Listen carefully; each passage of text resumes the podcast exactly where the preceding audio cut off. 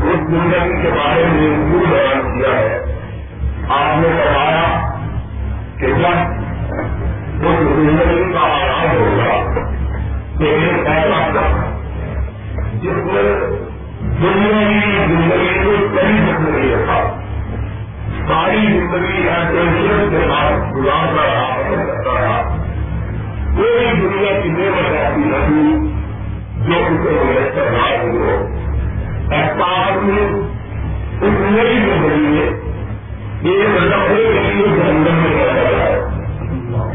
پھر اس سے پوچھا جائے گا کہ اے وہ سر جس میں دنیاوی زندگی میں کبھی کچھ نہیں ہوتا جس نے ہر قسم کے سکھ اور آرام کو پایا ہے۔ بتلاؤ، اس ایک دہی کا سکھ کرنے کے بعد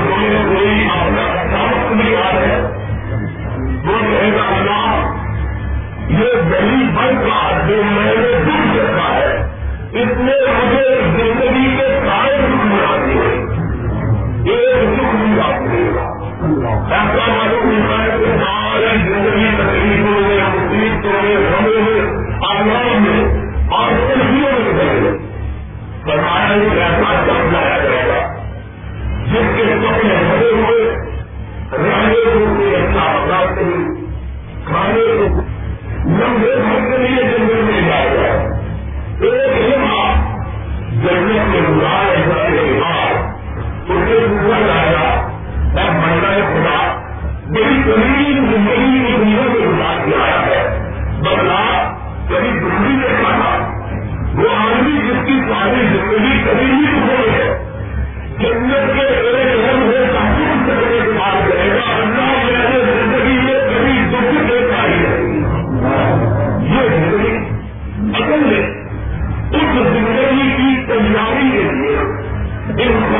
مہیا نہیں اسی طرح جس طرح موسم بہار سے پہلے موسم ہندی سے پہلے فصلوں کے پسلے کے موسم سے پہلے آدمی کو بلانے کے لیے آدمی کو بیج کے بونے کے لیے آدمی کو کھیت کے تیار کرنے کے لیے محنت مہیا کی جاتی ہے تو وہ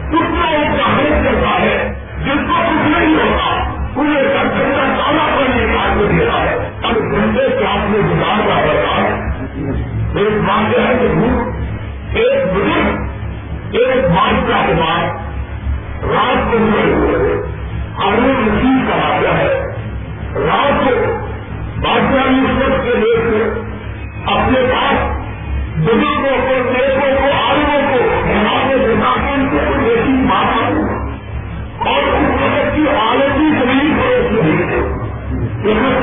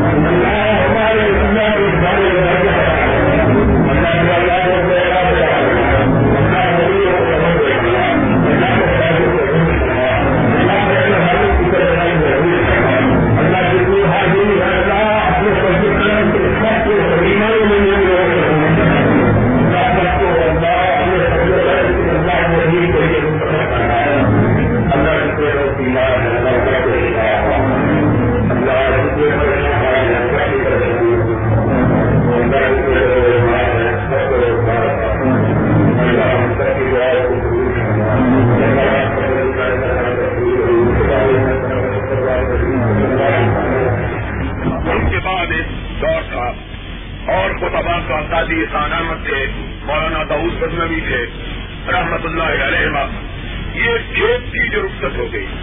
آج ہمارے نوجوان آتے ہیں، جو منہ میں آتا ہے، کہے چلے جاتے ہیں۔ اور نہیں سمجھتے کہ بعض دفعہ ایک ایسی بات جو وہ کہہ رہے ہیں، ان کے اپنے عقیدے کے، اپنے نظریے کے خلاف ہوتی ہے۔ میں، مجھے معاف کر دے اب ہمارا مقصد کچھ اس قسم کا ہے۔ ہمارے جو مراد ہے حدیث اور گلو بندی وہ لوگ جو کتاب و سنت کے قائل محترف اور مختلف ہیں۔ اور جن کے نزدیک معیار صرف اللہ کی کتاب اور اللہ کے رسول کی سنت ہے۔ کائنات میں کسی بڑے سے بڑے کی کوئی کستار اور کسی اونچے سے اونچے کا کوئی چپا ان کو اس بات پہ آمادہ اور مائل نہیں کر سکتا کہ تم کتاب اللہ کو چھوڑ دو اور سربر کائنات کی سنت کو چھوڑ دو اور میرے پورا رفتار کی بات مانو۔ بلکہ وہ یہ جانتے، مانتے، سمجھتے، یقین رکھتے ہیں کہ پوری کائنات ایک طرف ہو اور رب کائنات کا فرمان ایک طرف ہو یا رحمت کائنات کی بات ایک طرف ہو، پوری کائنات کی بات کو ٹکرایا جا سکتا ہے۔ رب اور اس کے رسول کی بات پہ آج نہیں آنے دی جا سکتی۔ یہ اللہ کا شکر ہے۔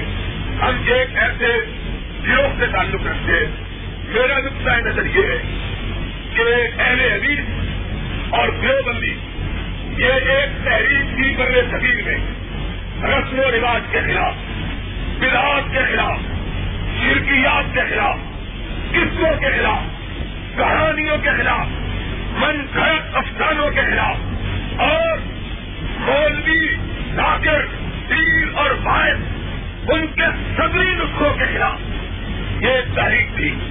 اس تحریک نے ہندوستان پر قریب بات ہند میں اس بات کو اجاگر اور نمایاں کیا۔ کہنے والا کتنا اونچا کیوں نہ ہو۔ اگر اس کی بات کتاب و سنت کے منافی ہے، تو اس کو سور کی نوک سے رکھا جائے گا۔ اور کہنے والا کتنا چھوٹا کیوں نہ ہو۔ اگر اس کی بات کتاب و سنت کے مطابق ہے، تو اسے سر پہ رکھا جائے گا، آنکھوں پہ رکھا جائے گا۔ یہ ایک نقطۂ نگاہ تھا۔ تو میں، میرے دوست، میرے بھائی اور میرے بزرگ کے پسند ایک بات کہی ہے کہ مزار سے دیکھو کپا سے دیکھو نہیں نہیں کوئی کپا میدان میرے آقا اور مولا حضرت محمد الرسول اللہ صلی اللہ علیہ وسلم کا مطلق ارشاد تھا اپنے دادا حضرت علی الرا کو لا دراز کبرن لا ترا وطن لا ترا سورت اللہ سمجھتا ہوں، بلا کبرن مشرف اللہ سمجھتا جب بھی کوئی قبر اونچی دیکھو، اس کو برابر کر دو۔ جب بھی کوئی سورت دیکھو، اس کو مٹا دو۔ محمد الرسول اللہ صلی اللہ علیہ وسلم کی عزمت کا راز یہ ہے کہ وہ اپنی طرف تک کے لیے نہیں آئے۔ انہوں نے کسی ایسی بات کا حکم نہیں دیا جس میں اپنی بڑائی، اپنی اونچائی، اپنی عزمت اپنی بالائی اپنی برتری ہو۔ انہوں نے آخری وقت تک اگر حکم دیا تو صرف رب واحد کی برتری کا حکم دیا۔ یہ ہمارے آقا کا، ہمارے مولا کا حکم ہے۔ کبا ہم کسی کا نہیں مانتے۔ مزار ہم کسی کا تسلیم نہیں کرتے۔ ہمارا عقیدہ یہ ہے جو بندی ہو، اہل حدیث ہو، متفقہ عقیدہ ہے۔ کتاب و سنت کے مطابق میں نے اس لیے اس بات کی وضاحت کی ہے۔ کہ کوئی کو کسی غلط فہمی کا شکار نہ ہو۔ متفقہ عقیدہ یہ ہے کہ پختہ قبر چاہے اونچا ہو، چاہے نیچا ہو، چاہے بزرگ ہو، چاہے بہتر ہو، چاہے بہتر ہو، چاہے بہتر ہو، کسی کی قبر پختہ بنانا جائز نہیں ہے۔ کوئی ہو، اس لیے نہیں جائز کہ محمد الرسول اللہ صلی اللہ علیہ وسلم نے قبر کو پختہ بنانے کی اجازت سرور گرامی حضرت محمد الرسول اللہ صلی اللہ علیہ وسلم کی قبر رکھی ہے یاد رکھنا اس بات کو۔ نبی یہ مکرم، رسول محتم سرور عالم صلی اللہ علیہ وسلم کی قبر مبارک کرتی ہے اور یہ اللہ کی طرف سے ایک نشان ہے۔ حضرت محمد الرسول اللہ صلی اللہ علیہ وسلم کی صلاحت کا کہ جو آپ نے اعلان کیا رب کائنات نے اس اعلان کو اپنے محبوب کے لیے بھی باقی رکھا ہے۔ آپ کی قبریں ہر جگہ جو دیوار بنائی گئی وہ خاص پسند کے لیے بنائی گئی۔ ایک بات یہ اور دوسری بات میں یہ کہنا چاہتا ہوں۔ دوستوں تین، مجھے اس بارے میں کہنے میں کوئی بات نہیں ہے۔ مجھے کوئی شرم نہیں آتی اس بات کے کہنے میں کہ ہم کسی چیز کو نہیں مانتے۔ دیتے ہیں، یقینوں کو نہیں مانتے۔ تو جو ان کو جا کے کہہ دو، ہم نہیں مانتے۔ جو چیز چاہے ہمارا بگاڑ لو۔ ہم دین کے بارے میں معذرت ساری کا طریقہ اختیار کرنے کے لیے تیار نہیں ہے۔ ہمارے آسا والا نے ہم کو سوچ دکھایا ہے۔ یاد رکھو دین کے بارے میں مداحت سے منافقت ہے۔ اور منافقت کو رب کبھی گوارا نہیں کرتا۔ تیر لیے پھرتے ہو۔ جو ہم نہیں مانتے۔ تم نے دینے والوں کو پیر بنا رکھا ہے۔ ہم نے پیر اگر مانا ہے تو اکیلے کملی والے کو مانا۔ ہے ہم نے نہیں مانا۔ ہم نہیں مانتے کسی کو بھی پیر اگر تم کہتے ہو گستاخ ہے، اس میں گستاخی کی بات ہے تو گستاخی کی صحیح۔ تم نے دینے والوں کو پیر بنا رکھا ہے۔ فرق یہ ہے، پیر ہم نے مانا۔ ہم نے لینے والے کو نہیں مانا، دینے والے کو پیر مانا ہے۔ تم مانتے ہو پیر، لینے والے کو جو آتا ہے۔ پچھلے دنوں میں شکر کر دیا لوگوں سے پوچھا، کیا حال ہے؟ ہمارے جب بھی کسی بچی میں آدمی چاہتا ہے پوچھا ہے، یہاں سے کیا حالت کہنے گے جی دو ہمارے لیے موسم بڑے مشکل۔ ہمارے اوپر دو بلائیں پڑتی ہے چکر کو تو جانتے ہیں نا آپ سب۔ میں نے کہا، کیا؟ کہنے گے جی ایک تو راوی بنتا ہے۔ ہم جو کچھ ہم نے بویا ہوتا ہے، وہاں کے لے جاتا ہے۔ میں نے کہا کیا دوسری آفت تم پہ کیا پڑتی ہے؟ کہنے گے جو بچ رہتا ہے تین پڑتے ہیں، باقی وہ سفایا کر کے چلے جاتے ہیں۔ جو طوفان سے بچ جاتا ہے، سیلاب سے بچ جاتا ہے، وہ پیر آتے ہیں۔ یہ آتے ہم نہیں مانتے۔ پیر آتا ہے گدے پہ کھٹ ڈالے ہوئے اور آتا ہے۔ گھروں کا سفایا کرتا ہے اور کبھی کبھی گھروں کے ساتھ گھر والی کا بھی سفایا کر جاتا ہے۔ اور پھر کہتے کیا ہے جلدی ہے۔ ہم کہتے ہیں، ہم سے لڑتے ہیں۔ اور یارو بات آئی ہے تو کہہ دیتا ہوں۔ مجھے تو تعجب ہے۔ رب کی قسم ہے، اگر لوٹنے والے ہماری دشمنی اختیار کریں تو تعجب کی بات نہیں۔ کہ لٹیرے ہمیشہ چوکیداروں کے مخالف ہوا کرتے۔ ہیں اگر کسی محلے میں ٹھیکری پہرا لگا ہوا ہو ڈاکوؤں کو بڑی تکلیف ہوتی ہے۔ وہ کہتے ہیں، یہ کہاں سے آ گیا ہماری لوٹ کی راہ میں رکاوٹ ڈالنے والا؟ کوئی تعجب نہیں۔ اگر لوٹنے والے ہماری دشمنی کریں کہ ہم ان کے لوٹ کی راہ میں رکاوٹ بنتے ہیں۔ تعجب تو اس بات کا ہے کہ لوٹنے والے تو ہماری دشمنی کرتے ہی ہیں لوٹنے والے بھی ہماری دشمنی کیا کیے ہوئے وہ جن کو لوٹا جاتا ہے۔